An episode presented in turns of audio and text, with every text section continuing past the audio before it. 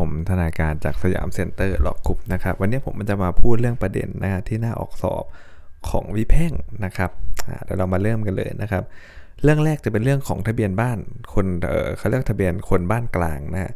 ก็คือว่าย้ายไปอยู่ที่จังหวัดไหนแล้วยังไม่ได้ย้ายเข้านะก็จะไปอยู่ที่ทะเบียนคนบ้านกลางก่อนนะครับถ้าแบบนี้โดยหลักแล้วก็จะต้องไปฟ้องนะฮะณสถานที่ที่เขาอยู่ล่าสุดอะนะครับเพราะว่า พอมันอยู่ทะเบียนคนบ้านกลางเนี่ยนะฮะแล้วมันยังไม่ย้ายเข้าสักทีเนี่ยแสดงเจตนารมณ์ว่าอะไรครับเขาคงไม่ได้ที่จะนะฮะย้ายเข้าที่ไหน ในเร็วๆนี้หรือว่าไม่ได้มีเจตนาจะแจ้งต่อราชการถูกไหมครับ ต่อไปนะครับเรื่องการฟ้องต่อศาลที่มูลคดีเกิดนะฮะหมายถึงเหตุในเป็นที่มาแห่งการโต้แย้งสิทธิ์ที่ทำให้เกิดโจทย์เกิดอำนาจฟ้องใช่ไหมครับ เพราะนั้นเนี่ยนะฮะต้องสถานที่มูลคดีเกิดให้ถือว่าสถานที่ทุกแห่งที่เกี่ยวข้องนะครับ ถ้าเป็นคำฟ้องที่มันเกิดจากมูลสัญญาแล้วโดยหลักแล้วนะฮะที่ที่ทำสัญญานั่นแหละนะครับกับที่ที่ประพฤติสิทธิสัญญาก็จะเป็นที่ที่มูลคดีเกิดนะถ้าเกิดว่ามีการพูดเสนอสนองกันทางโทรศัพท์นะครับ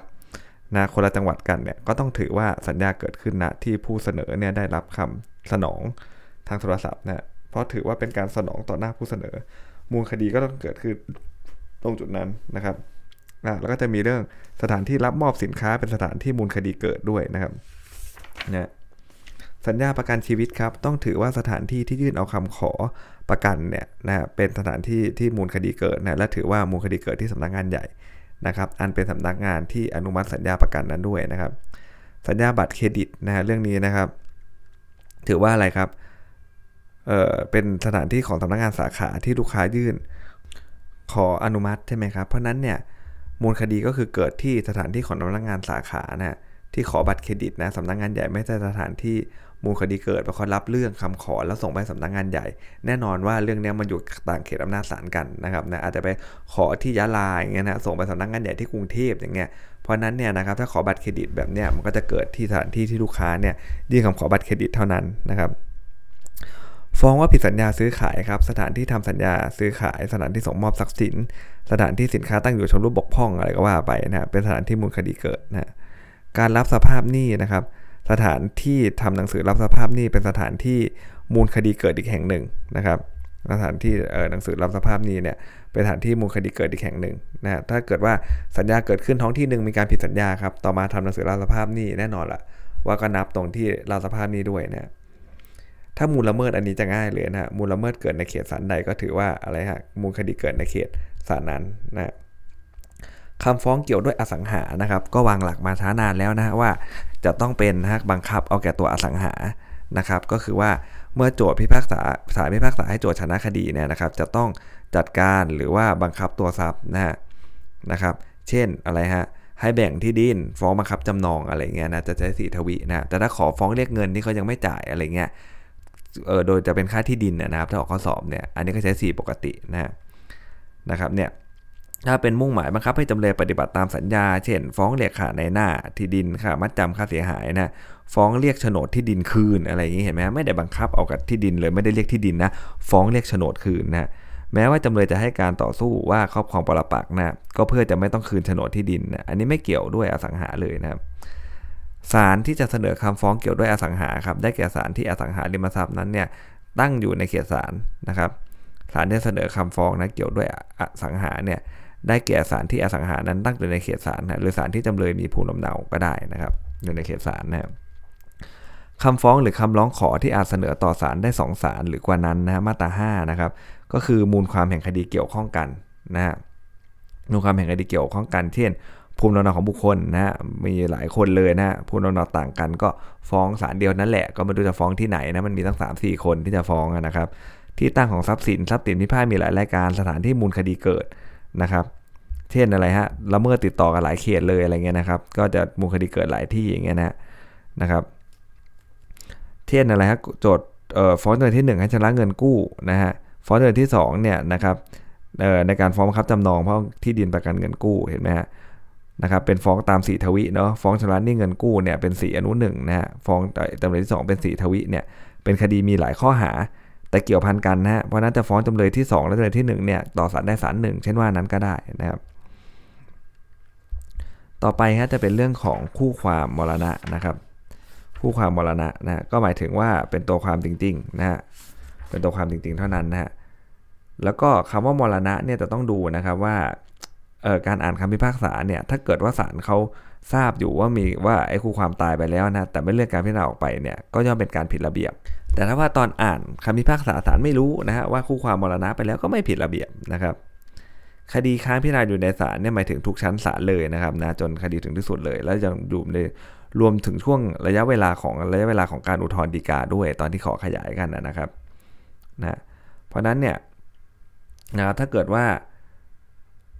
ตั้งแต่ฟ้องคดีกรณีต้องด้วยมาตรา 42เนี่ยศาลต้องเลื่อนการพิจารณาก็คือการอ่านคำพิพากษาและออกไปจนกว่าจะมีบุคคลตามมาตรา 42 เข้ามานะครับ แต่คำว่าค้างพิจารณาเนี่ยนะครับไม่รวมถึงชั้นบังคับคดีด้วยนะครับ บุคคลตามมาตรา 42 ที่จะเข้ามาเป็นคู่ความแทนที่เนี่ยนะฮะโดยเฉพาะคดีที่ไม่ใช่สิทธิเฉพาะตัวนะฮะคดีที่เป็นสิทธิเฉพาะตัวเช่นอะไรครับ ขอแต่งตั้งผู้จัดการมรดก ขอตั้งผู้อนุบาลผู้พิทักษ์อะไรเงี้ยนะพิพาทเรื่องสัญญาเช่าธรรมดา แล้วผู้เช่าเนี่ยมรณะระหว่างพิจารณาไม่มีประโยชน์แล้วนะ เพราะสัญญาเช่าเป็นสิทธิเฉพาะตัวของผู้เช่าถูกไหมครับ ก็ไม่จำเป็นต้องมีคู่ความแทนที่ผู้มรณะแล้วนะฮะบุคคลผู้มีสิทธิ์เข้าแทนที่ผู้มรณะก็บวกทายาทนะฮะต้องเป็นทายาทที่มีสิทธิ์ได้รับมรดก แต่ไม่ต้องดูนะว่าเขาได้รับจริงไหมนะแต่เอาว่าเขามีสิทธิ์ได้รับมรดกแล้วกันนะผู้จัดการมรดกผู้ปกครองทรัพย์นะนะครับ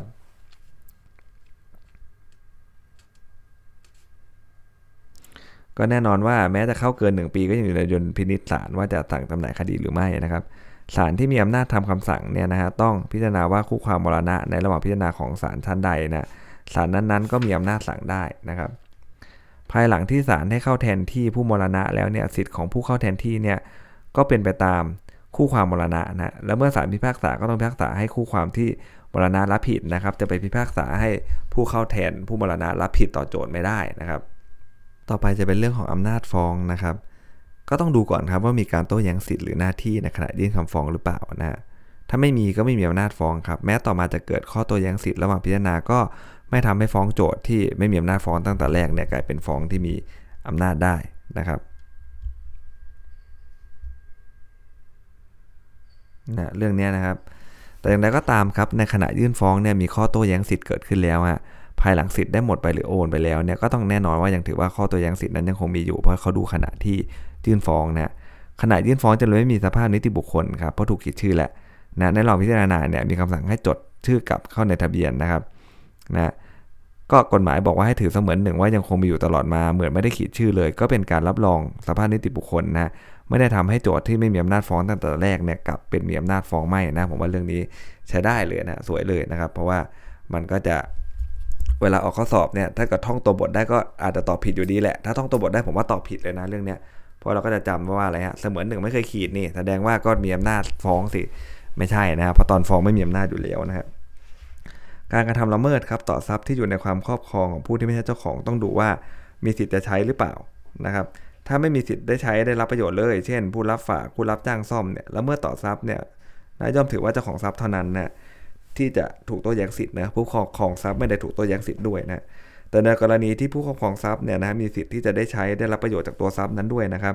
เมื่อมีการทำละเมิดก็ถูกโต้แย้งสิทธิ์ได้นะเช่นผู้เช่านะผู้เช่าซื้ออย่างเงี้ยนะครับ ผู้กระทำต่อสาธารณสมบัติของแผ่นดินรัฐก็ได้รับความเสียหายนะนะครับสำหรับประชาชนทั่วไปจะฟ้องต่อเมื่อได้รับความเสียหายเป็นพิเศษเท่านั้น ผู้เช่าทำสัญญากับผู้ให้เช่าแล้วนะผู้เช่าจะครอบครองทรัพย์สินปรากฏว่าอะไรฮะยังไม่ออกไปจาก ห้องเช่าเนี่ยผู้เช่าไม่มีสิทธิ์ฟ้องขับไล่ผู้ที่อยู่ในห้องนั้นมาก่อนเนี่ยผู้ที่มีอำนาจฟ้องในคดีนี้คือผู้ให้เช่านะครับ กรณีจำเลยเพียงแต่ยื่นคำร้องครับขอออกหนังสือรับรองการทำประโยชน์นะที่สาธารณสมบัตินะซึ่งโจทย์ใช้ประโยชน์อยู่ ย่อมถือไม่ได้ว่าขัดขวางการใช้ประโยชน์นะครับไม่เป็นการโต้แย้งสิทธิโจทย์ไม่มีอำนาจฟ้องนะเจ้าของโรงคนหนึ่งฮะมีอำนาจฟ้องขับไล่ผู้ทำละเมิดได้ โดยไม่ต้องได้รับอำนาจมอบอำนาจจากเจ้าของโรงคนอื่นๆ ตามมาตรา 1359 นะครับ ต้องถ้าเรื่องชดใช้ค่าสินไหมทดแทนนะถ้าออกข้อสอบต้องดูดีๆนะครับว่าเขาจ่ายตังค์ไปยังนะฮะนะครับถึงจะมารับช่วงสิทธิ์แล้วมาฟ้องนะต้องจ่ายตังค์ไปแล้วนะถึงจะรับช่วงสิทธิ์แล้วมาฟ้องได้นะไม่ใช่เงินยังไม่จ่ายแล้วจะมารับช่วงสิทธิ์เลย มารับเงินตรงนี้ไม่ได้นะครับ การที่อะไรฮะนำที่ดินนะฮะหน้าอาคารชุดซึ่งเป็นทรัพย์สินส่วนกลางไปทำสัญญาเช่า โดยไม่ได้รับมติของเจ้าของร่วมครับย่อมได้รับการกระทบกระทั่งถึงสิทธิ์ที่มีอยู่ก็เป็นการโต้แย้งสิทธิ์ของโจทย์นะ